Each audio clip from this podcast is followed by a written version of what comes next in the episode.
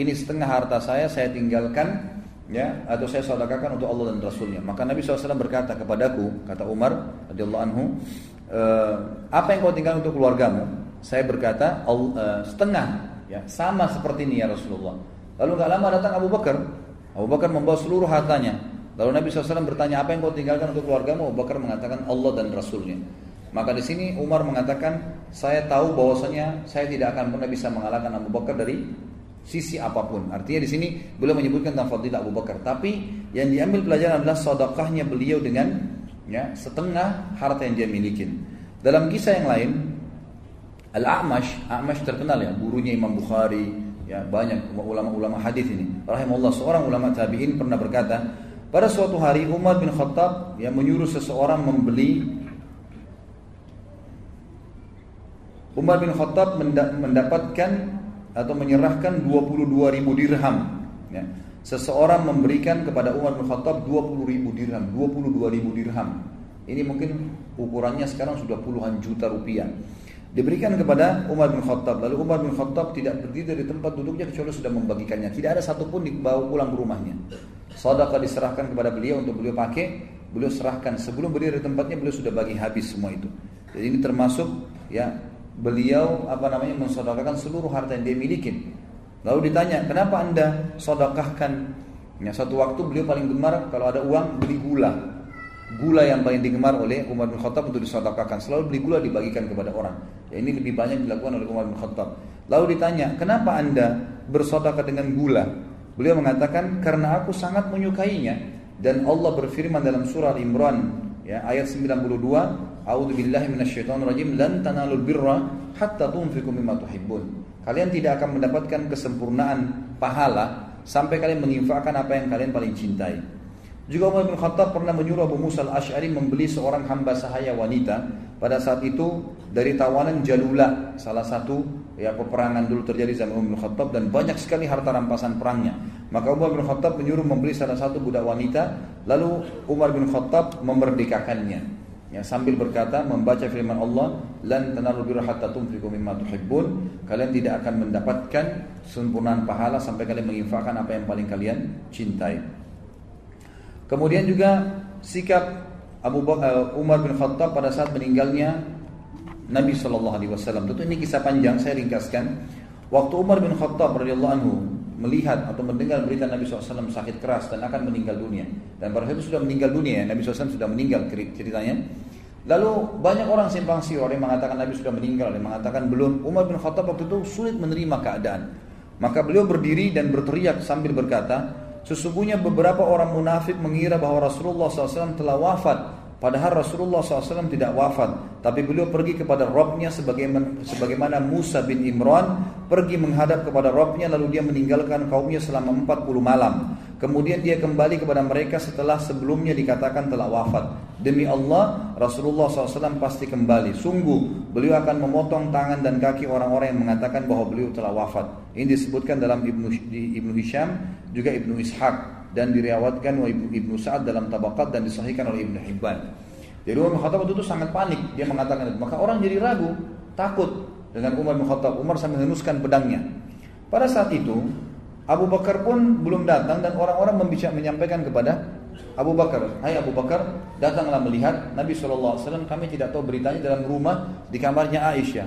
Tidak ada yang tahu simpang siur meninggal atau tidak. Dan Umar bin Khattab sedang marah mengangkat suaranya ya di depan rumah Nabi SAW dan mengancam siapa pun yang mengatakan Nabi SAW telah meninggal akan dipenggal lehernya. Maka Abu Bakar pun datang lalu masuk ke rumah Nabi SAW tepatnya di rumahnya Aisyah anak beliau. Aisyah lagi ada di situ lalu bertanya bagaimana Rasulullah? Kata Aisyah sudah meninggal. Lalu dilihatlah oleh Abu Bakar, dilihat Nabi SAW sudah meninggal.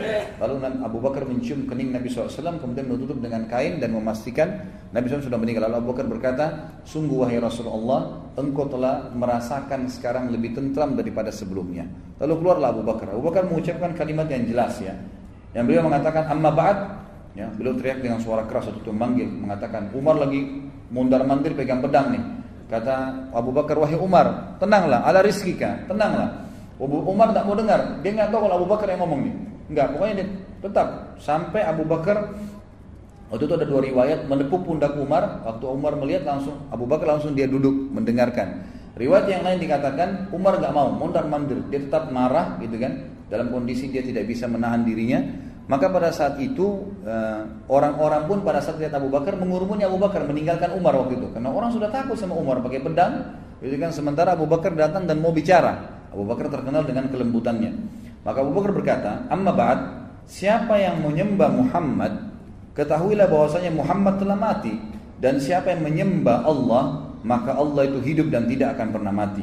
Lalu Abu Bakar membacakan ayat A'udzu billahi minasyaitonir rajim wa ma Muhammadun illa rasulun qad khalat min qablihi rusul. Afa in mata aw qutila qalabtum ala aqabikum wa may yanqalib ala aqibai falan yadurra Allah syai'a wa sayajillahu syakirin. Muhammad itu hanyalah seorang utusan Allah dan telah berlalu sebelumnya banyak utusan-utusan Allah. Apakah kalau dia mati atau terbunuh di medan perang Kalian meninggalkan agama-agama Allah, meninggalkan agama Allah yang dibawa oleh Muhammad itu sendiri sallallahu alaihi wasallam.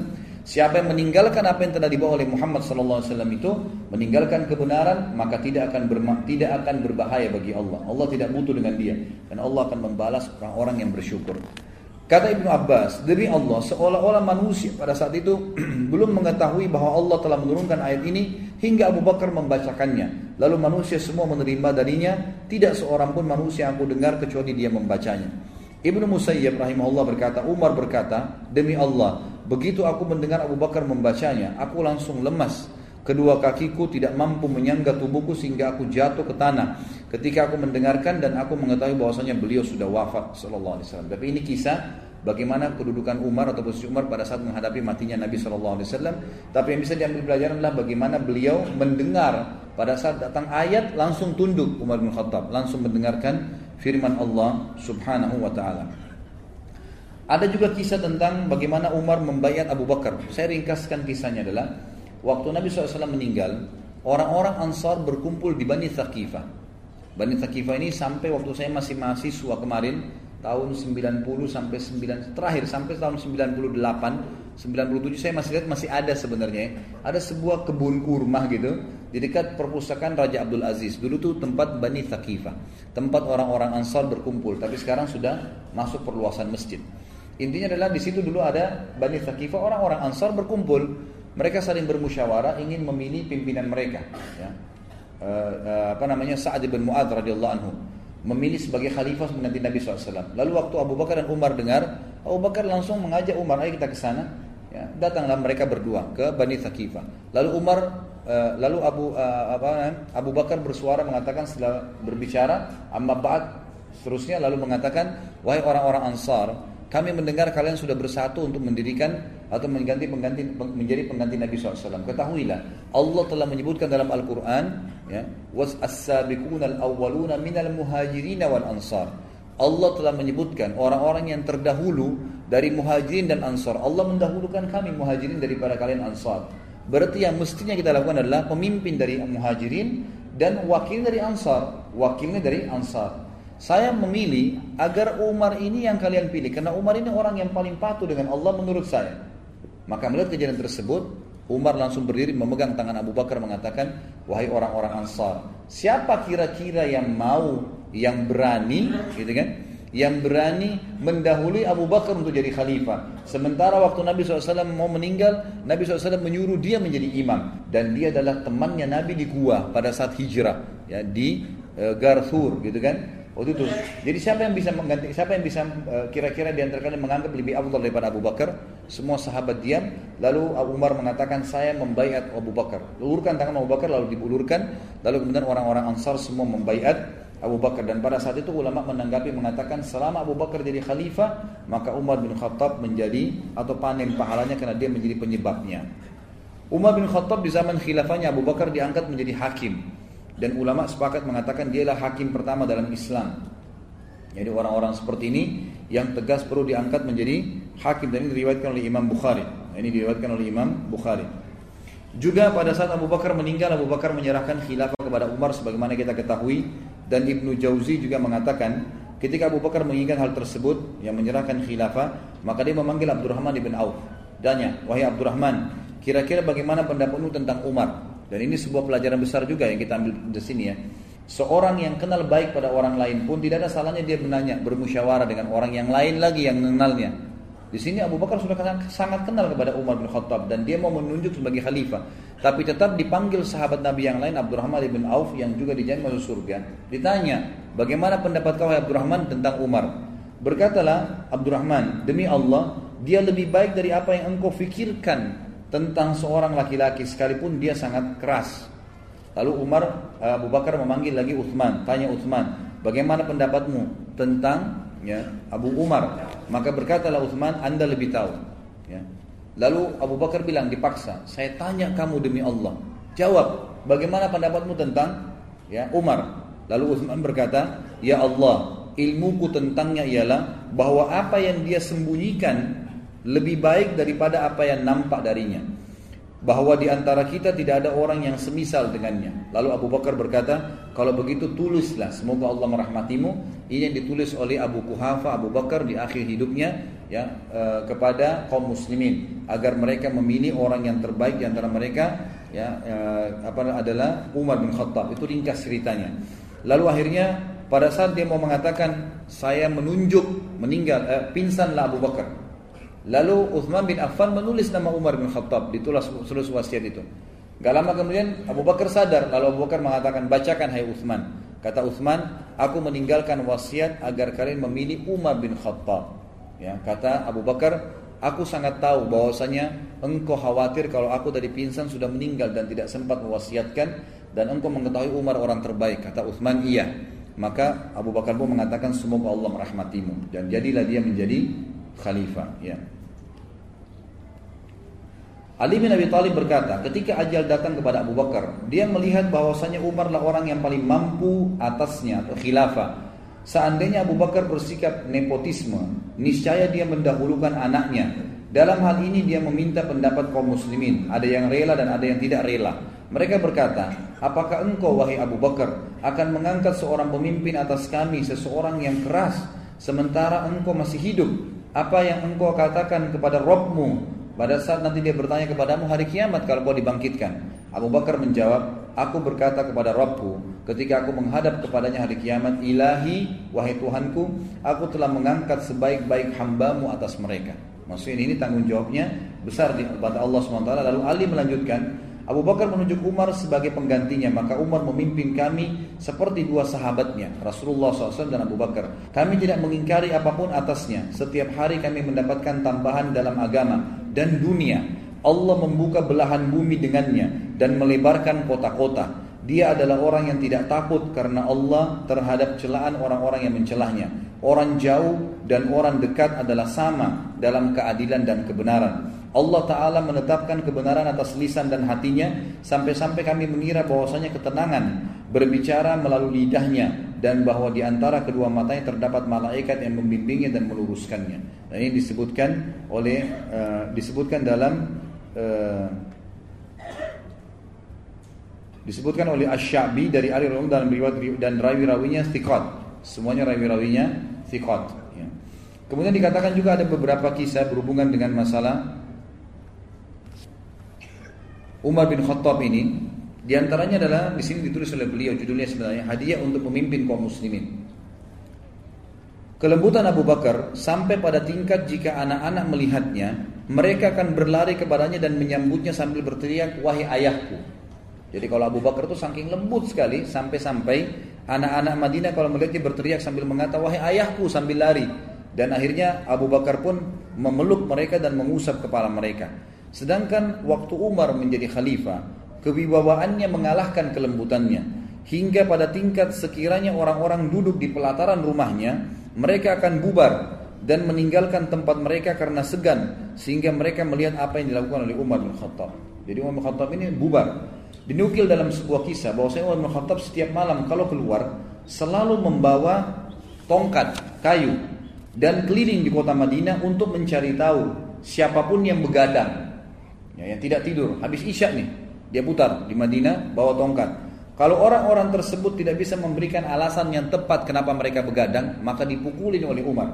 Sambil Umar mengatakan apakah kalian begadang di sini?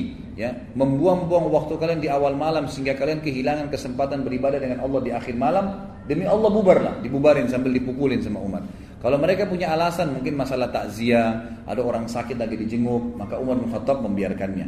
Jadi Umar bin Khattab sangat tegas dalam masalah-masalah seperti ini. Kita bisa lihat sekarang ada beberapa yang berhubungan dengan rasa takutnya Umar bin Khattab kepada Allah Subhanahu wa taala. Utsman bin Affan berkata, dalam riwayat yang disebutkan atau disebutkan dalam Usutul Ghaba kitab Ibnu Athir dengan sanad yang sahih juga disebutkan oleh Ibnu Athir dalam Al-Kamil. Dikatakan ini teman-teman yang pegang buku di halaman 244 ya sampai 255 riwayatnya di akhir paragraf. Di sini saya titik beratkan saksi bahasannya. Utsman bin Affan berkata, "Suatu waktu saya sedang berada di Madinah dan sangat panas cuacanya waktu itu. Kemudian saking panasnya, saya pun akhirnya melihat ke arah luar dari arah dari rumah jendela rumah itu saking panasnya sampai saya memasukkan lagi wajah saya ke dalam kena panasnya gitu. Lalu saya melihat dari kejauhan ada seseorang yang sedang menutup wajahnya dengan imamahnya dan sedang menggiring unta-unta yang sedang ada di kejauhan panas sekali. Ya. Lalu saya pun berkata kepada para pengawal saya, siapa orang ini? Lalu pada saat kami mendekat atau orang itu mendekat, maka pengawal saya mengatakan atau orang-orangnya Utsman mengatakan, ya pegawainya dia, dia Umar bin Khattab, Amir Mukminin. Lalu Abu pun berkata, wahai Amir Mukminin kata Utsman, kenapa anda lakukan ini? Ada apa? Kata Umar, saya sedang mengambil atau menangkap dua ekor unta zakat, ya. Yang unta zakat ini aku khawatirkan hilang. Maka aku ingin membawanya ke Bima. Bima ini bukan nama kota kita ya jadi Bima itu istilah bagi tempat penggemukan atau pengumpulan unta-unta zakat.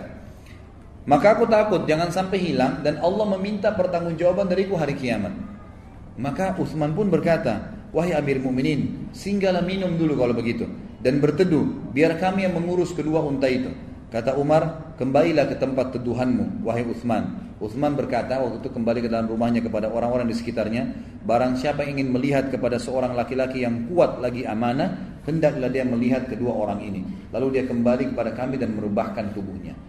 Tapi kita bisa ambil pelajaran Uthman Umar bin Khattab jadi khalifah, siang hari bolong ngikut lagi mengurus dua ekor ya unta zakat yang harus dibawa ke tempat penggemukan. Padahal bisa ditugaskan pegawainya, bisa nanti sore hari pada saat dingin, tapi ini enggak. Beliau kerjakan pada waktu itu juga. Pernah dikatakan juga dalam satu waktu, ini karena takutnya dengan Allah Subhanahu wa taala, Abdullah bin Umar anaknya berkata dalam ini dan ini riwayat disebutkan dalam Akhbar al-Ummah ya.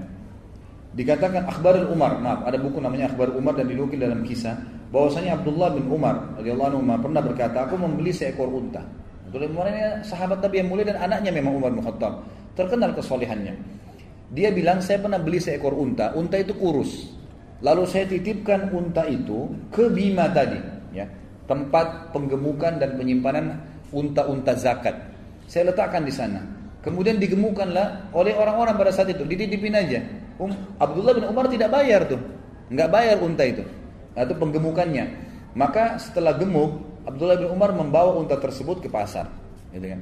Dijual lah, orang-orang teriak, unta gemuk, punyanya Abdullah, anaknya Amir Mukminin, gitu kan. Ini ada nilai jualnya. Orang pada ngumpul, untanya bagus, punyanya Abdullah bin Umar sahabat Nabi, anaknya Amir Mukminin. Umar bin Khattab kebetulan lewat waktu di situ. Lalu dia dekatin, dia bilang, "Ini unta siapa?" Kata mereka unta Abdullah. Mana Abdullah? Abdullah bin Umar datang. Mengatakan iya wahai Amir Mukminin walaupun ayahnya dia mengatakan Amir Mukminin karena sudah jadi raja. Kata Umar apa ini Abdullah? Kata Abdullah unta saya. Ya. kata Umar dari mana kau dapat? Dia bilang saya beli. Bagaimana bisa gemuk? Kata Umar dia bilang saya meletakkannya di Bima gitu kan di tempat penggemukan atau pemeliharaan unta-unta zakat lalu kemudian setelah gemuk saya bawa ke pasar dengan harapan saya bisa mendapatkan apa yang didapatkan oleh pedagang oleh kaum muslimin dapat untung Kata Umar bin Khattab, Abdullah, karena kau anaknya Amir Mukminin, lalu kau meletakkan untahmu di Bima dengan tujuan menggemukkannya, gitu kan? Maksudnya tanpa kau membayar upah. Setelah gemuk kau mau menjualnya, maka sekarang kau harus menjual unta ini. Kalau kau menjual unta ini, ambillah modalmu saja. Keuntungannya kembalikan ke ya pengampungan unta-unta tadi. Karena gemuknya untamu ini dari uangnya ya penggemukan unta tadi. Kamu cuma punya modal, kecuali kalau kamu bayar. Kita lihat di sini ya, riwayat ini menjelaskan bagaimana pekahnya Umar bin Khattab radhiyallahu anhu. Beliau hati-hati sekali. Jangan sampai mungkin kena orang sekarang berpikir anak presiden nggak apa-apa deh pakai fasilitas mobil dinasnya ayahnya. Kurang lebih begitu. Kalau Umar bin Khattab ini mustahil dikasih kepada anak-anaknya, gitu kan? Karena memang beliau tahu ini tidak mungkin digunakan secara umum. Ini di antara riwayat. Abdullah bin Abbas juga mengatakan pernah didatangkan nampan di depannya Umar bin Khattab penuh dengan emas. Ada orang datang bawa emas. Ini pendapatan negara, penuh dengan emas-emas. Lalu bongkahan-bongkahan yang besar. Kata Abdullah bin Abbas, Umar pun memanggil saya mengatakan, wahai bin Abbas ke sinilah. Ambil ini, bagikan kepada kaummu. Abdullah bin Abbas mengatakan, baiklah, saya sibuk membagikan harta tersebut. Lalu pada saat aku sibuk membagikan di hadapan Umar, tiba-tiba aku mendengarkan tangisan dari Umar yang berkata, Ya Allah, aku tidak tahu kenapa engkau tidak mendatangkan emas ini kepada dua orang sebelumku Rasulmu Muhammad SAW dan dan dan dan sahabatnya Abu Bakar. Ya. tentu engkau tidak datangkan kepada mereka. Saya kenapa emas ini nggak datang? Justru waktu Nabi jadi Nabi waktu masih hidup kenapa bukan zaman Abu Bakar waktu jadi raja kalau ini datang di zaman mereka, engkau tidak datangkan di zaman mereka ya Allah, tentu kan engkau inginkan kebaikan buat mereka. Jadi tidak ada tanggung jawabnya. Sekarang engkau datangkan kepada aku, aku tidak tahu ini kebaikan atau keburukan. Maka izinkanlah aku ya Allah untuk mengeluarkannya. Maka Abu Bakar Umar pun mengeluarkan semua tadi dari harta yang didapatkan pendapatan negara ya. Kalau kita pikir-pikir sekarang mungkin presiden bisa nikmatin sebagiannya. Ini sama sekali. Dikeluarkan bahkan dia bermuhasabah. Dianggap itu sebuah fitnah yang tidak pernah datang kepada Nabi SAW dan Abu Bakar. Kemudian juga dikatakan dari Mujahid Umar bin Khattab berkata, ini dinukil dalam Ibnu Athir dalam kitab Usudul Ghabah. Usudul Ghabah ini jamak daripada asad artinya singa ya. Usud itu jamak daripada asad singa. Ghabah itu maksudnya hutan. Ya. Jadi nama buku yang menarik memang tentang masalah eh, sejarah-sejarah para sahabat dan Nabi SAW. Umar bin Khattab menghabiskan 20 dirham dalam sebuah perjalanan haji dilakukannya dari Madinah ke Mekah, dari Mekah ke Madinah. Mujahid berkata, kemudian dia menyesal dan dia menepuk satu tangannya ke tangan yang lain. Menepukkan tangan kanan di tangan kiri. Dia berkata, kami memang berhak dikatakan telah berbuat israf atau pemborosan terhadap harta Allah Subhanahu wa taala. Riwayat yang lain Abdullah bin Amr bin Rabi'ah berkata, aku melihat Umar bin Khattab memungut kulit biji gandum dari tanah. Dia berkata, seandainya aku bisa menjadi kulit gandum ini, seandainya aku bukan apa-apa, seandainya ibuku tidak melahirkanku. Kata para ulama, ini menandakan bukan menyesali dia hidup, tapi dia mengatakan kecilnya amal saya sampai-sampai besar tanggung jawab yang saya harus lakukan di depan Allah SWT. Kalau kulit ini tidak akan bertanggung jawab, gitu kan? Seperti itu gambarannya. Kata ada juga berkata, pernah satu kali ya, Umar bin Khattab datang ke negeri Syam. Dibuatkanlah sebuah makanan yang belum pernah dia lihat sebelumnya. Ketika makanan tersebut dihidangkan kepadanya, dia berkata, ini untuk kami. Lalu apa yang disiapkan untuk kaum muslimin yang miskin, yang tidak pernah merasa kenyang dengan roti gandum? Maka Khalid bin Walid berkata, surga untuk mereka. Maka Umar bin Khattab menangis mendengarkan kata-kata Khalid, surga buat mereka. Jika ini adalah bagian kami sedangkan mereka pergi ke surga, sungguh mereka telah meraih keutamaan yang sangat jauh. Lalu Umar bin Khattab pun meninggalkan makanan tersebut. Ya. Dalam kisah yang lain, ini ada beberapa kisah ya. Kisah yang ketujuh kurang lebih. Salim bin Abdullah berkata bahwa saya Umar bin Khattab memasukkan jarinya pernah memeriksa di dubur ya di bagian belakang unta Biasanya unta itu kalau mau diperiksa sakit atau tidak, dipegang bagian duburnya kalau unta. Itu kalau demam atau enggak, biasa ketahuan dari situ. Dengan cara tertentu lah. Orang-orang ini memahaminya. Umar bin Khattab memeriksa seekor unta sambil berkata, sungguh aku takut ditanya apa yang terjadi padamu oleh Allah SWT pada hari kiamat. Karena beliau pemimpin, beliau takut sampai unta pun, jangan sampai unta itu sakit, dia tidak tahu sementara unta itu di bawah naungannya, gitu kan? Itu luar biasa bagaimana kita pikirkan keadilan beliau. Kisah yang selanjutnya yang ke-8 adalah terkadang Umar mendekatkan tangannya ke api. Lalu dia berkata, Wahai Ibnu Khattab, apakah engkau bisa bersabar menghadapinya? Sambil Umar bin Khattab menangis. Jadi beliau sering mendekatkan tangannya ke api sambil mengatakan, apakah kau bisa sabar menghadapinya, Hai Ibnu Khattab? Muhasabah sambil menangis. Kisah yang selanjutnya Al-Bara' bin Masrur berkata pada suatu hari Umar bin Khattab keluar, dia datang ke mimbar pada saat itu dia sedang sakit. Lalu seseorang berkata kepadanya, "Wahai Amir Mukminin, tidakkah Anda minum madu?" Dan waktu itu kebetulan ada kantong kecil madu di Baitul Mal, di tempat penyimpanan harta.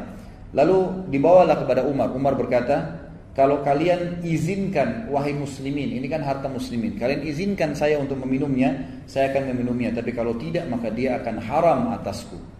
Jadi Umar bin Khattab hati-hati sampai mal dari Baitul Mal dalam kondisi sakit dia tidak berani meminumnya, gitu kan?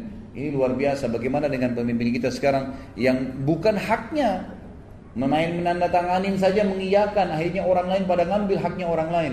Berapa besar tanggung jawab hari kiamat? Ini untuk diri dia sendiri minum madu aja dari betil mal, dia takut. Dia mengatakan kalau kalian izinkan baru saya minum, kalau enggak maka dia akan haram bagi saya. Ibnu Jauzi meriwayatkan dalam manakib Umar ya dikatakan bahwasanya Ali bin Abi Thalib pernah berkata, aku melihat Umar bin Khattab di atas kudanya, lalu dengan cepat dia lari memicu kudanya itu. Lalu aku berkata, wahai Amir Mu'minin mau ke mana? Ya mau ke mana anda ini? Maka kata Umar, seekor unta zakat lepas. Aku ingin menangkapnya. Umar bin Khattab lihat lepas dikejar sama dia sendiri. Gak disuruh pegawainya, dia lari sendiri mengejar, gitu kan. Lalu uh, Ali bin Abi Thalib mengatakan, sungguh engkau akan membuat lelah para khalifah setelahmu. Kalau semua orang harus buat begitu, kerepotan nanti hai Amir Mu'minin. Apa kata Umar? Wahai ayahnya Hasan, wahai Ali, jangan menyalahkanku demi zat yang telah mengutus Muhammad dengan kenabian Seandainya seekor anak domba hilang di pinggir sungai Furat di Turki, niscaya Umar akan disiksa karenanya pada hari kiamat. Jadi Umar bin Khattab bermuhasabah diri yang luar biasa. Kata ada berkata juga, ada seseorang yang bernama Muaikib. Muaikib ini salah satu penjaga Baitul Mal. Dia pernah membersihkan Baitul Mal, ditemukanlah ada koin dirham, satu dirham jatuh. Abdullah bin Umar kebetulan lewat, ya. Lalu Muaikib ini dia tidak masukkan ke Baitul Mal, dikasih Abdullah bin Umar, nih ambil aja deh, yang gitu, disuruh bawa. Ya mungkin karena dianggap anak khalifah gitu kan. Kata Mu'aikib, belum selesai saya bersihkan Baitul Mal, tiba-tiba suaranya Umar datang dan membawa di tangannya koin dirham itu. Ternyata dia tanya anaknya, kamu dapat dari mana dan seterusnya gitu kan. Lalu dia bilang, wahai Mu'aikib, apa ini? Kata Mu'aikib, ini tadi ya saya lagi sapu bersih ada di sini anak anda lewat saya kasih. Kata kata Umar bin Khattab, apakah engkau ingin umat Muhammad semuanya memperkarakanku terkait dengan dirham ini hari kiamat? Ini bukan punya aku. Kau kasih anakku untuk apa? Nanti akan jadi masalah karena ini punya umat berarti berhadapan dengan umat semuanya. Ini kadang-kadang orang tidak fikir ya. Kadang-kadang subhanallah dia ambil misalnya zakat mal, misalnya apalah, punyanya umat ini bukan punya bukan punya individu. Berarti dia bertanggung jawab dengan umat itu. Ada orang kadang-kadang nyalain satu kota. Tuh, orang Jakarta tuh begini. Satu kota dia berhadapan hari kiamat tuh. Berani benar, gitu kan? Nggak boleh sembarangan, jaga lisan, gitu kan? Tanggung jawabnya berat hari kiamat. Lalu Umar juga pernah membaca ayat dalam satu malam, biasanya dilakukan ya, yang biasa dilakukan kemudian dia sakit dan sampai dijenguk oleh sahabat selama satu bulan. Ini riwayat tadi sudah saya sebutkan, lalu diulangi oleh beliau di sini. Umar bin Khattab juga pernah masuk dalam sebuah kebun. Kebun itu memang kebun yang disiapkan, uh, kebunnya sebut seseorang, dia masuk ke dalamnya karena dianggap di Amir Mukminin diberikan kesempatan Umar bin Khattab untuk masuk. Begitu Umar bin Khattab masuk ke dalam, ya kata Anas bin Malik yang lagi jalan, saya terpisah dengan Amir Mukminin dengan sebuah pohon. Lalu saya mendengarkan Amir Mukminin mengatakan, wahai Amir Mukminin, Ibnu Khattab, bagus. Demi Allah engkau bertakwa kepada Allah Wahai Ibnu Khattab atau dia akan mengazabmu. Artinya jangan sampai karena kau masuk ke kebun ini, kamu jadi lupa, akhirnya Allah mengazabmu. Supaya dia tidak terlihai dengan kebun yang dikasih tersebut. Dalam masalah zuhud, semua raja waktu itu punya stempel. Dan umumnya dicincin, biasanya dicincin. Umar bin Khattab punya cincin, gitu kan? Tertulis kalimatnya kalau dia mengirim surat ke raja-raja, ke siapa saja, gubernurnya, isinya begini. Kafa bil mauti wa'idan ya Umar. Tulisannya itu cukuplah kematian sebagai penasihatmu wahai Umar. Cincinnya dia. Jadi setiap dia stempel dia ingat. Dia lagi kirim surat nih, oh ternyata saya diingatkan dengan kematian. Stempelnya bunyinya begitu, gitu kan? Pernah nggak antum berpikir stempel begitu, gitu kan? Ketika memegang khilafah, Umar bin Khattab berkata, tidak halal untukku dari harta Allah kecuali dua pakaian. Satu pakaian untuk musim dingin dan satu pakaian untuk musim panas. Jadi kalau dia lagi jadi khalifah, kalaupun harus dibelikan oleh Baitul Mal, cukup satu. Musim dingin, satu musim panas. Bukan semua dibiayai oleh pemerintahan. Makanan pokok keluarga aku seperti makanan orang laki-laki dari Quraisy yang bukan merupakan orang terkaya mereka. Kemudian aku ini hanyalah seorang laki-laki dari kaum muslimin. Cukup banyak riwayat di sini disebutkan tentang masalah itu dan pernah Jabir bin Abdullah memegang radhiyallahu seorang sahabat pegang daging bawa baru beli gitu. Kayak kita sekarang mungkin dikresek di bawah gitu kan. Kemudian Umar bertanya apa itu Jabir? Jabir mengatakan daging saya beli saya pengen makan daging. Umar menasehatin dia bukan melarang ya tapi menasehatin mengatakan wahai Jabir apakah setiap kali kau lihat sesuatu kau pengen satu kau selalu membelinya? Maka lalu Umar membacakan ayat yang membuat Jabir jadi belajar gitu dari situ. Umar mengatakan baca firman Allah Al-Ahqaq ayat 20. Azhabtum tayyibatikum fi hayatikum dunya. Ini potongan ayat ya. Kurang lebih artinya, apakah kalian sudah menghabiskan rezeki yang baik dalam kehidupan dunia kalian? Artinya, cobalah redam, jangan semuanya dibeli, gitu kan. Dan ini sebuah pelajaran juga yang bisa diambil dari Umar radhiyallahu anhu. Seseorang pernah diundang oleh Umar bin Khattab makan. Orang ini kebetulan bernama Humaid bin Hilal. Salah satu tokoh masyarakat lah, kepala suku. Ini di halaman 249 ya. Di paragraf terakhir sebelah kanan. Dia lagi dibelikan, disiapkan makanan. Lalu pada saat dihidangkan orang ini nggak mau makan. Umar tanya, kenapa kau nggak mau makan? Dia bilang makanan anda keras dan tidak enak. Biarlah saya pulang ke rumah saya, saya makan makanan yang sudah disiapkan di rumah saya, lembut, enak, gitu kan. Lalu kata Umar, apakah menurut kamu kami tidak bisa menyembeli seekor robah dan mengulitinya? Apakah kau mengira kami tidak bisa mengambil tepung lalu disaring dengan kain demi kain sehingga menjadi halus? Apakah kau mengira bahwasanya kami tidak bisa membuat roti yang lembut dan kami memerintahkan satu sak, satu satu satu genggam kismis dimasukkan ke dalam kantong air. Biasanya orang dulu lakukan itu, kemudian dikocok, nanti jadi manis airnya, jadi air kismis gitu kan. Apa kamu mengira kami tidak bisa melakukan itu sehingga nanti kami bisa merasakan nikmatnya seperti memakan daging rusa? Maka dia pun berkata, si orang tadi yang diundang itu Humaid berkata, sungguh aku aku aku menangkap anda ini orang yang tahu makanan enak. Lalu kenapa harus ada makanan yang seperti ini? Kata Umar, benar demi zat yang jiwaku berada di tangannya. Jika aku tidak takut amal baikku berkurang, niscaya aku akan mengikuti kemewahan hidup kalian. Tapi aku ini tidak berani seperti itu karena takut nanti malah jadi lalai dan meninggalkan semua amal-amal kebaikan, amal-amal kebaikan. Pada tahun Ramadan, tahun Ramadan tahun peceklik ya. Waktu itu lagi tidak ada makanan, orang-orang jadi susah. Hewan-hewan jadi pandang kehabisan makanan. Umar bin Khattab radhiyallahu anhu hanya makan roti dan minyak sampai-sampai kulitnya menjadi hitam, gitu kan. Kemudian beliau berkata, seburuk-buruk pemimpin adalah aku. Jika aku kenyang, sedangkan orang-orang kelaparan benar-benar mengagumkan dirimu wahai Umar kata si penulis ini. Sangat luar biasa gitu. Dan beliau pernah berkata pada perutnya pada saat itu kami tidak punya sambil tepuk-tepuk perutnya sendiri kami tidak punya makanan sehingga masyarakat tetap hidup. Artinya kamu harus tenang dan terima itu. Perutnya sendiri diajak ngomong sama dia dan diingatkan agar jangan sampai melakukan hal-hal yang melampaui batas gitu. kemudian Muawiyah radhiyallahu anhu berkata, sahabat Nabi yang mulia, Abu Bakar tidak menginginkan dunia, dunia pun tidak menginginkannya. Adapun Umar, dunia menginginkannya. Maksudnya Muawiyah, di zaman Abu Bakar ekspansi tidak terlalu luas. Kekayaan harta rampasan perang tidak terlalu banyak. Tapi di zaman Umar, dunia menginginkannya tapi dia tidak menginginkannya. Sedangkan kita, kita berguling-guling banting tulang di dalam dunia itu. Artinya diberikan nasihat oleh Muawiyah kepada kita semua. Tawaduknya Umar bin Khattab radhiyallahu anhu dikatakan bahwasanya beliau pernah keluar bersama Al-Jarud dari sebuah masjid. Di jalan bertemu dengan seorang wanita yang duduk di atas jalan, wanita itu sudah tua sekali. Lalu Umar mengucapkan salam kepadanya dan dia pun menjawab salam. Dalam riwayatnya dikatakan wanita itu memberikan salam, Umar menjawabnya. Wanita itu berkata, "Wahai Umar, dulu aku melihatmu saat engkau masih bernama Umair." Orang Arab itu kalau masih kecil namanya diperkecil, Umar jadi Umair, gitu kan? Saya lihat dulu kamu masih Umair, lari-lari di pasar Ukaz, suka berkelahi dengan anak-anak.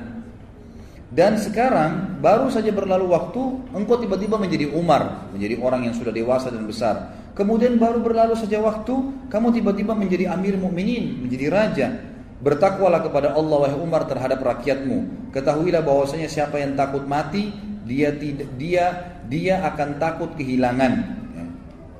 Maka Umar pun menangis. Maksudnya kalau kamu takut ya berkorban untuk agama ini, maka kamu berarti tidak takut mati. Tapi kalau kamu takut mati, ada hisab hari kiamat, kamu akan berhati-hati. Kurang lebih begitu maknanya. Al-Jarud berkata, ibu itu, Al-Jarud ini pendampingnya Umar berkata, ibu, engkau telah menyakiti dan lancang terhadap Amir Mukminin. Assalamualaikum warahmatullahi wabarakatuh. Alhamdulillah, wassalatu wassalamu ala rasulillah. Segala puji bagi Allah subhanahu wa ta'ala juga salawat dan taslim Muhammad sallallahu alaihi wasallam. Masih melanjutkan Umar dan beberapa poin yang berhubungan dengan beliau sebelum membahas masalah meninggal dan mati syahidnya radhiyallahu anhu.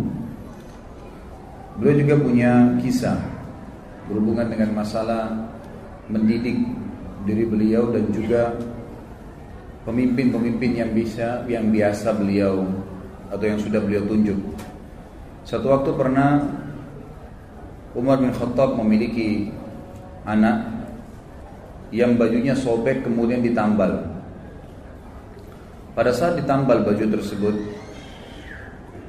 keesokan harinya robek lagi. Ditambal lagi yang kedua kalinya sampai terdiri baju tersebut dari beberapa kali tambalan. Teman-teman anak Umar ini mengolok-olok anak Umar. Anak Amir Muminin bajunya sobek, anak Amir Muminin bajunya ditambal. Sampai anak Umar bin Khattab ini menangis pulang dan berkata kepada ayahnya, "Wahai ayahku, masih anak-anak, masih kecil. Teman-temanku mengolok-olok aku karena bajuku ditambal. Bisa gak ayah belikan aku baju? Kata ayahnya, kalau sekarang, kata Umar radhiyallahu kata Umar kalau sekarang saya nggak punya uang oleh anakku untuk beli baju. Bayangkan untuk beli baju berapa dirham aja nggak pegang uang pada saat itu. Anhu.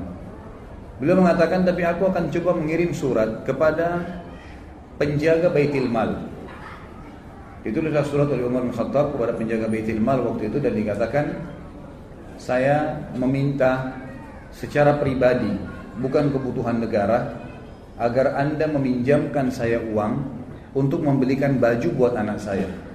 Yang akan saya bayar bulan depan digaji nanti. Ada gajinya Umar Khattab saya akan ambil gaji di gaji saya dipotong.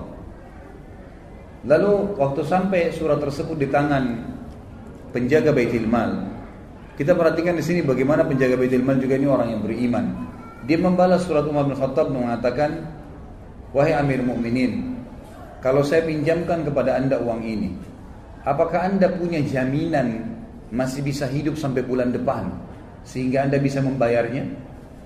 Perhatikan ini dialog antara atau surat antara seorang pemimpin yang menunjuk pegawainya dan pegawai menulis seperti itu.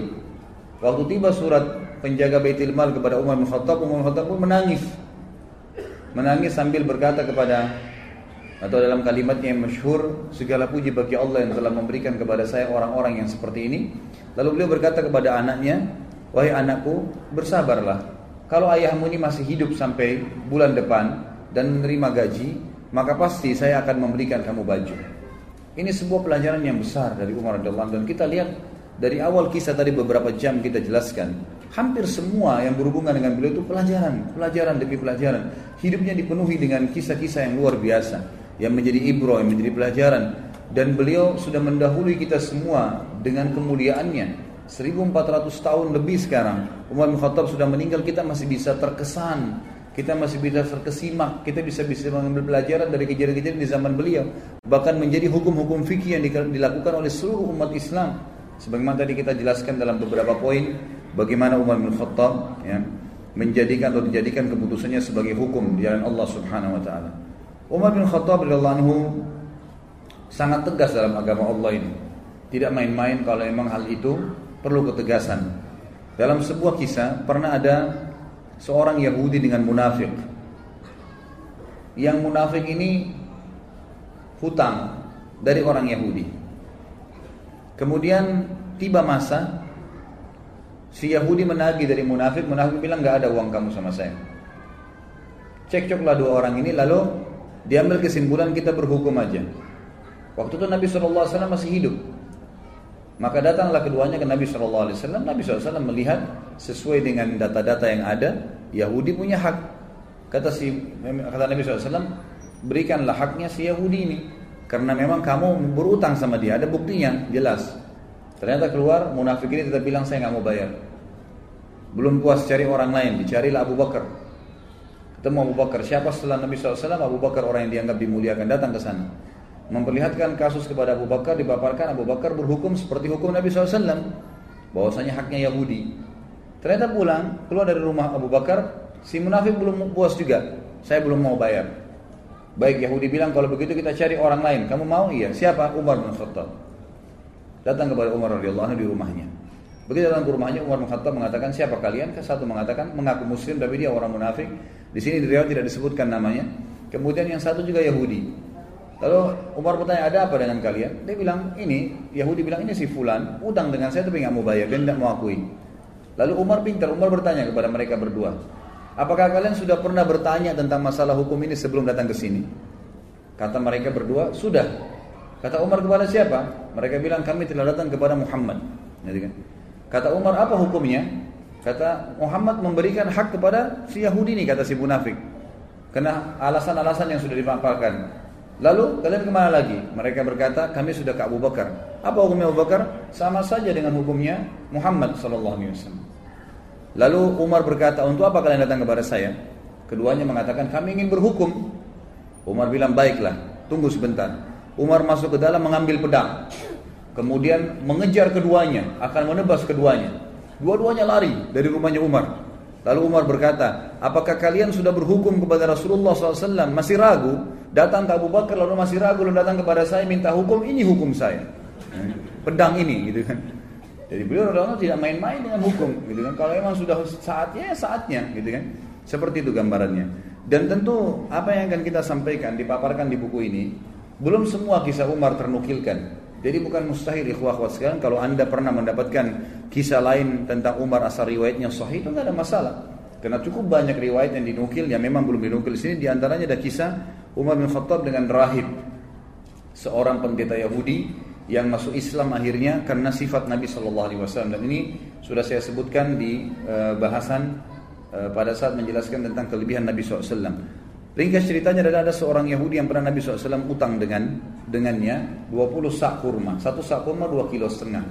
Kemudian Nabi SAW sepakat akan dibayar di waktu tertentu. Ternyata tiba belum tiba waktunya, orang Yahudi ini sudah datang, pendeta Yahudi sudah datang dan langsung berdiri di sebelah Nabi SAW mencekik leher Nabi dengan sisa kain imamahnya. Alaihissalatu wassalam. Lalu orang-orang waktu itu lagi hadir di masjid dan semuanya pada melihat kejadian tersebut. Akhirnya Umar bin Khattab yang ada di depan saf mengatakan, Ya Rasulullah, izinkan saya menebas lehernya Yahudi ini. Gitu. Lalu Nabi SAW memberikan isyarat untuk duduk Umar. Lalu Nabi SAW dalam kondisi tercekik menanyakan kepada Yahudi, ada apa hai Yahudi? Kata Yahudi ini, bayar utangmu hai Muhammad. Kata Nabi SAW kan belum tiba saat waktunya. Dia bilang tetap saya mau dibayar sekarang.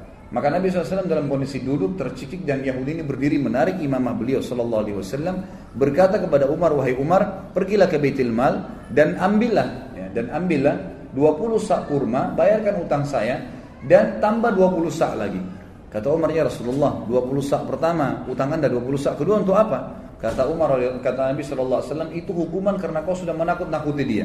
Kau tadi sudah mengancam akan menebas lehernya. Artinya Nabi SAW seakan-akan memberikan isyarat, kalau saya masih ada jangan ambil keputusan, gitu kan? Maka Umar pun pergi ke Baitul Mal, meninggalkan Yahudi ini, Yahudi jalan di belakangnya sambil marah dengan Yahudi ini. Tiba di Baitul Mal, Umar bin Khattab radhiyallahu menyiapkan 20 sak kurma diberikan kepada Yahudi itu. Waktu mau disiapkan 20 sak kedua Yahudi ini bilang nggak usah ya Umar. Kata Umar kenapa? Dia bilang Abu Umar, apa kau tahu siapa saya? Kata Umar saya nggak mau tahu siapa kamu. Dalam kondisi marah gitu kan. Langsung dia sebutkan namanya, saya Fulan bin Fulan. Namanya ini kebetulan nama salah satu pendeta Yahudi yang terkenal sudah lama masuk Islam. Kata Umar, saya tanya kamu atas nama Allah, apakah kau dia? Dia bilang iya. Bukankah kau tahu itu adalah Rasulullah Sallallahu Alaihi Wasallam? Kata kata dia, ya saya tahu. Lalu kenapa kau lakukan perbuatan tadi sementara kau tahu adalah Nabi Allah? Kata si Yahudi, Hai Umar, apa kau kira saya gila? Saya datang ke masjid kalian, mencekik Nabi dan Raja kalian. Di hadapan kalian, saya sudah siap mati pada saat itu. Karena saya ingin membuktikan satu hal dari Muhammad yang belum saya temukan padanya. Semua ciri kenabian, Nabi terakhir ada pada diri Muhammad. Semua sudah saya temukan. Fisiknya, tempat tinggalnya, nama-namanya tinggal ada satu belum. Ghalaba hilmuhu ghadabu. Emosinya dikalahkan dengan kasih sayangnya. Dan tadi tuh saya sengaja nagih sebelum waktu, saya sengaja cekik lehernya. Tujuannya untuk memancing emosinya. Ternyata memang kasih sayangnya mengalahkan ya apa namanya emosinya. Dan sekarang saya mengucapkan Umar asyhadu an la ilaha illallah wa anna Muhammad Rasulullah. Ini syahadat orang tersebut di depan Umar radhiyallahu anhu. Ini di antara kisah yang belum dinukil tentunya. Ada juga kisah yang lain, kisah tentang masuk Islam, uh, kisah tentang Umar radhiyallahu anhu zaman khilafahnya. Beliau sempat keliling kota Madinah di malam hari. Kemudian beliau menemukan ada satu laki-laki badui. Laki-laki badui ini kebetulan lagi menancapkan tali kemahnya sambil mengikat kenangan tali untahnya dan di dalam kemahnya ada suara rintihan perempuan yang sedang menangis. Maka Umar pun lewat dan berkata setelah memberikan salam wahai laki-laki, hai rajul bahasa Arabnya, wahai ya rajul, siapa kamu ini? Dia mengatakan saya orang musafir dari Badui padang pasir lagi lewat malam kemalaman saya lihat ada tanah kosong saya tebar kemah saya saya mau nginap di sini. Kata Umar siap, suara siapa tuh rintihan dalam kemahmu? Dia bilang sudahlah saudaraku pergilah, tidak usah campurin itu. Kata Umar mungkin saya bisa bantu. Kata orang itu itu suara istri saya yang mau melahirkan ya, tapi tidak tidak ada yang bantu. Saya nggak tahu bagaimana melahirkan perempuan dan juga tidak ada wanita yang saya kenal di Madinah bisa minta bantuan. Apalagi itu tengah malam. Dan sebagian ulama menukil kisah ini di tahun 23 Hijriah, tahun terakhir Umar radhiyallahu anhu hidup dan juga ya pada saat itu tengah malam di awal malam dan itu sekitar jam 12 malam gitu kan jam 11 jam 12 malam yang orang waktu itu sudah tidur semua jadi ini Umar bin Khattab sedang mengontrol mengawasi sendiri Ringkas cerita adalah Umar bin Khattab lalu berkata kepadanya, Maukah kau saya datangkan seorang wanita dari Madinah yang bisa membantu istrimu melahirkan? Dia bilang mau. Perlu jemaah tahu bahwasanya laki-laki Badu ini belum tahu kalau ini Umar bin Khattab, belum tahu kalau ini khalifah. Umar pun radhiyallahu anhu lalu pulang, dia tidak membangunkan ya, penasehat-penasehatnya.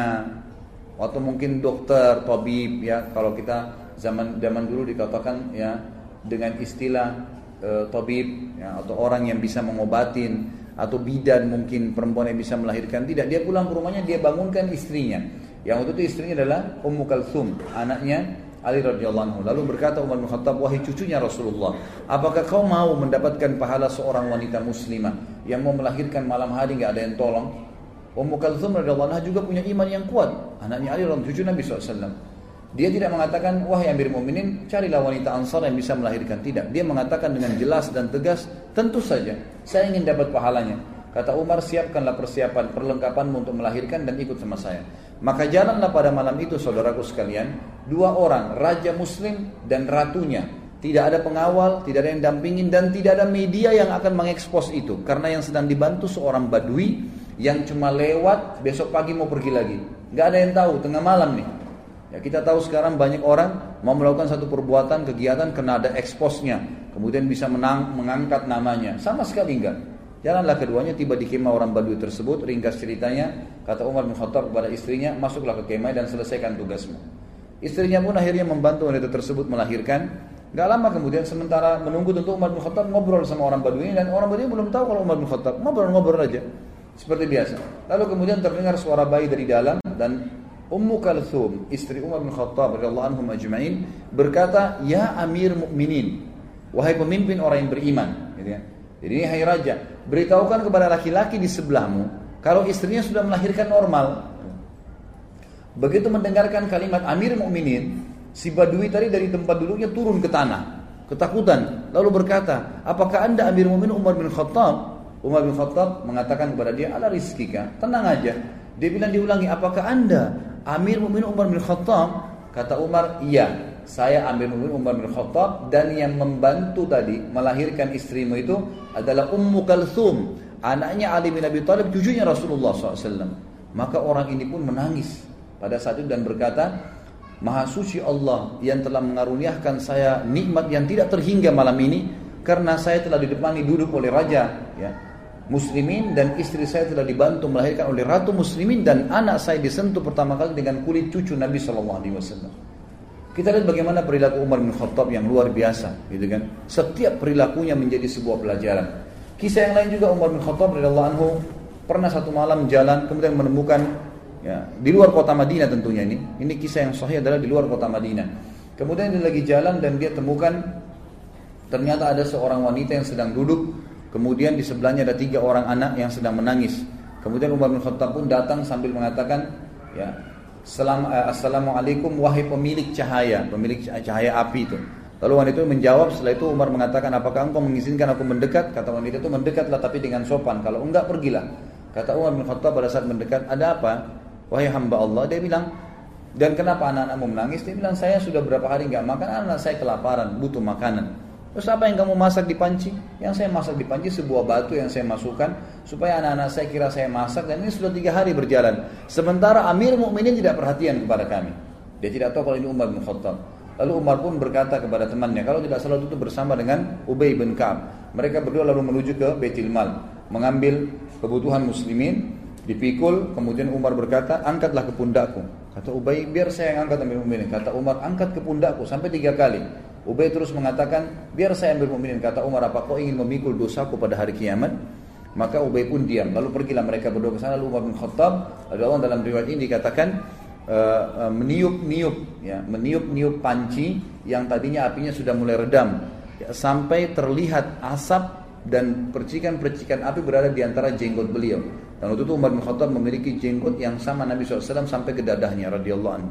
Kemudian beliau meniup-niup di tengah malam seorang raja meniup api panci untuk memasakkan masyarakatnya. Setelah terbakar api tersebut lalu Umar bin Khattab mengatakan kepada ibu tersebut taburilah gandum di atas air lalu Umar yang mengaduknya. Terus diaduk sampai menjadi kental, menjadi makanan. Ditaruhlah garam, ditaruhlah segala kebutuhannya. Kemudian setelah itu diberikanlah makan oleh Umar bin Khattab. Dikatakan berikan saya nampan, dikasih nampan, ditumpah. Kemudian diberikan makan anak-anak tersebut sampai semua kenyang. Setelah kenyang, kata Umar ambillah ini semua. Lalu ibu tersebut berkata, sungguh demi Allah kau lebih baik daripada Amir Mukminin. Dia tidak tahu kalau ini Umar bin Khattab. Kata Umar, janganlah berkata begitu wahai ibu. Kalau kau satu waktu bertemu dengan Amir Mukminin, kau pasti akan menemukan saya ada di sana, gitu kan? Hanya begitu saja. Lalu Umar bin Khattab memegang tangan Ubay sama-sama keluar. Kata Ubay, waktu Umar bin Khattab, Amir Mukminin tinggal meninggalkan tempat tersebut, lalu dia menyelip di antara semak belukar seperti binatang buas yang sedang mengintai mangsanya. Dilihat dengan dengan teliti ke arah ibu tadi sama anak-anak itu. Lalu setelah itu dia lihat anak-anak tersebut yang tadinya nangis, tidur, bangun, bermain, ceria, gitu kan. Lalu Umar bin Khattab mengangkat kepalanya, ya seakan-akan berhenti untuk memata-matai dan berkata, segala puji bagi Allah yang selamatkan saya dari eh, orang-orang uh, ini yang akan menuntut saya pada hari kiamat. Perilaku yang sangat luar biasa dari seorang yang beriman kepada Allah Subhanahu wa taala. Dan cukup banyak kisah yang berhubungan dengan hal-hal yang seperti ini. Umar bin Khattab radhiyallahu anhu juga pernah memberikan pelajaran tentang masalah takdir. Sebagaimana dinukil dalam banyak riwayat-riwayat sahih, teman-teman yang pegang buku bisa di halaman 276 sampai 277 kisah yang berhubungan dengan masalah itu. Umar bin Khattab radhiyallahu anhu pernah menuju ke negeri Syam dan di negeri Syam itu ternyata ada satu wilayah yang akan dimasukin terkenal ada penyakit taun. Ya, sebelum ma, sebelum keluar ke negeri Syam masih dari kota Madinah, gitu kan. Riwayat Sahih menjelaskan masih di kota Madinah. Lalu pada saat itu ada seorang panglima perang Abu Ubaidah bin Jarrah radhiyallahu anhu yang terkenal juga salah satu yang terkenal Amin Hadil Ummah, orang yang paling terpercayanya umat Islam gitu kan. Waktu itu Umar bin Khattab mengatakan waktu mau keluar dikatakan negeri yang Anda mau pergi ini oleh sebagian sahabat ada penyakit taun. Taun itu penyakit yang memang Nabi SAW larang kita masuk ke sana kalau ada penyakit itu. Dan kalau kita sedang ada di satu lokasi yang ada penyakit itu maka otomatis kita dilarang keluar. Ini khilaf di antara ulama tentang masalah bahasa Indonesia itu penyakit ini. Ada yang mengatakan kusta, ada yang mengatakan menyebutkan beberapa jenis penyakit, tapi saya tidak terlintas sekarang nama-namanya. Ringkas cerita adalah Umar bin Khattab mengatakan kalau begitu kita urunkan niat dulu, jangan dulu pergi. Lalu Abu Ubaidah radhiyallahu datang mengatakan, wahai Amir Mukminin, apakah anda lari dari takdirnya Allah? Kata Umar bin Khattab, saya lari dari takdir Allah ke takdir Allah yang lain. Nah, jadi maksudnya di sini selama masih ber, berhubungan dengan perilaku seorang hamba, perilaku pilihan, makan atau tidak, minum atau tidak, tidur atau tidak, keluar atau tidak, semua itu adalah pilihan ikhtiar, gitu kan? Kalau kita mau keluar ternyata khawatir ada gelap, badai, hujan, panaskah, kita lalu memilih lebih di rumah, berarti kita sedang memilih takdir Allah yang lain. Itu maksud Umar radhiyallahu anhu, kan gitu. Maka Umar mengatakan saya lari dari takdir Allah kepada takdir Allah yang lain. Lalu Umar berkata, wahai Abu Ubaidah, seandainya yang mengucapkan itu bukan kamu, artinya masa kamu yang bisa mengucapkan seperti itu sementara kamu ini adalah orang yang paling terkenal, gitu kan? Lalu akhirnya Umar bin Khattab pun membiarkan dalam riwayat yang lain Abu Ubaidah mengatakan baiklah saya yang akan pergi ke sana. Maka dia pun berangkat, Umar bin Khattab sempat memeluk Abu Ubaidah, mengetahui ini pasti, pasti akhir hidupnya, gitu kan. Pergilah mereka pada saat itu. Ya, dalam riwayat ini, tapi riwayat ini mengatakan Abu Ubaidah nggak jadi keluar, tetap aja di Madinah dan akhirnya ditunggulah berita Umar terus menyebarkan berita siapa yang punya berita tentang taun penyakit taun dari Nabi Wasallam Abdurrahman bin Auf sahabat Nabi yang lain radhiyallahu anhu sempat waktu itu tersibukkan dengan beberapa kegiatan lalu pada saat dengar orang lagi ngumpul bersama Umar bin Khattab dia pun datang lalu mengatakan saya memiliki kabar dari Nabi Shallallahu Alaihi Wasallam. Ya, dan ini riwayat disebutkan dalam riwayat Bukhari tentang kisah ini. Dia mengatakan aku mendengarkan Nabi Shallallahu Alaihi Wasallam bersabda idza sami'tum bihi bi ardin fala tuqaddimu alaih wa idza waqa'a bi ardin wa antum biha fala takhruju firaran minhu jika kalian mendengarkan taun terjadi di satu daerah maka kalian jangan ke sana dan jika kalian telah berat, bila itu terjadi pada satu kaum, sedangkan kalian berada di dalamnya, maka kalian jangan keluar darinya atau menghindarinya. Maka Umar pun akhirnya bertahmid mengatakan Alhamdulillah segala puji bagi Allah yang telah membantu aku untuk mengambil keputusan yang tepat. Juga Bapak Ibu sekalian, ada kisah yang menarik tentang atau syubhat sering kali kalau Anda baca buku sejarah, Anda temukan tentang ada sering ahli-ahli sejarah Islam juga menulis buku yang mereka mengatakan Umar bin Khattab tidak menyenangi Khalid bin Walid. Tidak menyenangi Khalid bin Walid. Terbukti Umar bin Khattab melenserkannya dari jabatannya sebagai pimpinan perang. Penulis buku ingin meluruskan masalah itu. Beliau mengatakan ini pemahaman yang salah. Umar bin Khattab mencopot Khalid bin Walid dari jabatannya bukan karena Umar, Umar membencinya, Ya, nanti akan beliau katakan bukti. Tetapi Umar bin Khattab sendiri menyebutkan dalam riwayat, ya ini disebutkan dalam Tarikh At-Tabari, ya, disebutkan oleh penulis buku menukil dari situ ya.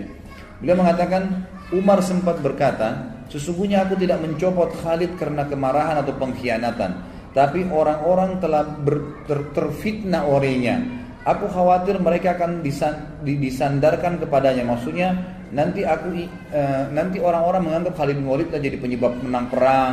Jadi fitnah orang sudah tidak bergantung lagi sama Allah. Maka aku copot gara-gara itu. Dalam riwayat lain dijelaskan bahwasanya pernah terdengar oleh Umar bin Khattab Khalid bin Walid ini berkhianat. Beritanya begitu. Di harta rampasan perang. Lalu Umar bin Khattab dari Madinah mengutus Bilal perlu ikhwah dan akhwat sekalian tahu teman-teman tahu bahwasanya Khalid bin Walid ini dulu pimpinan ya apa namanya tuan Sayyid di Mekah gitu kan dan Bilal adalah seorang budak budaknya Umayyah bin Khalaf ya.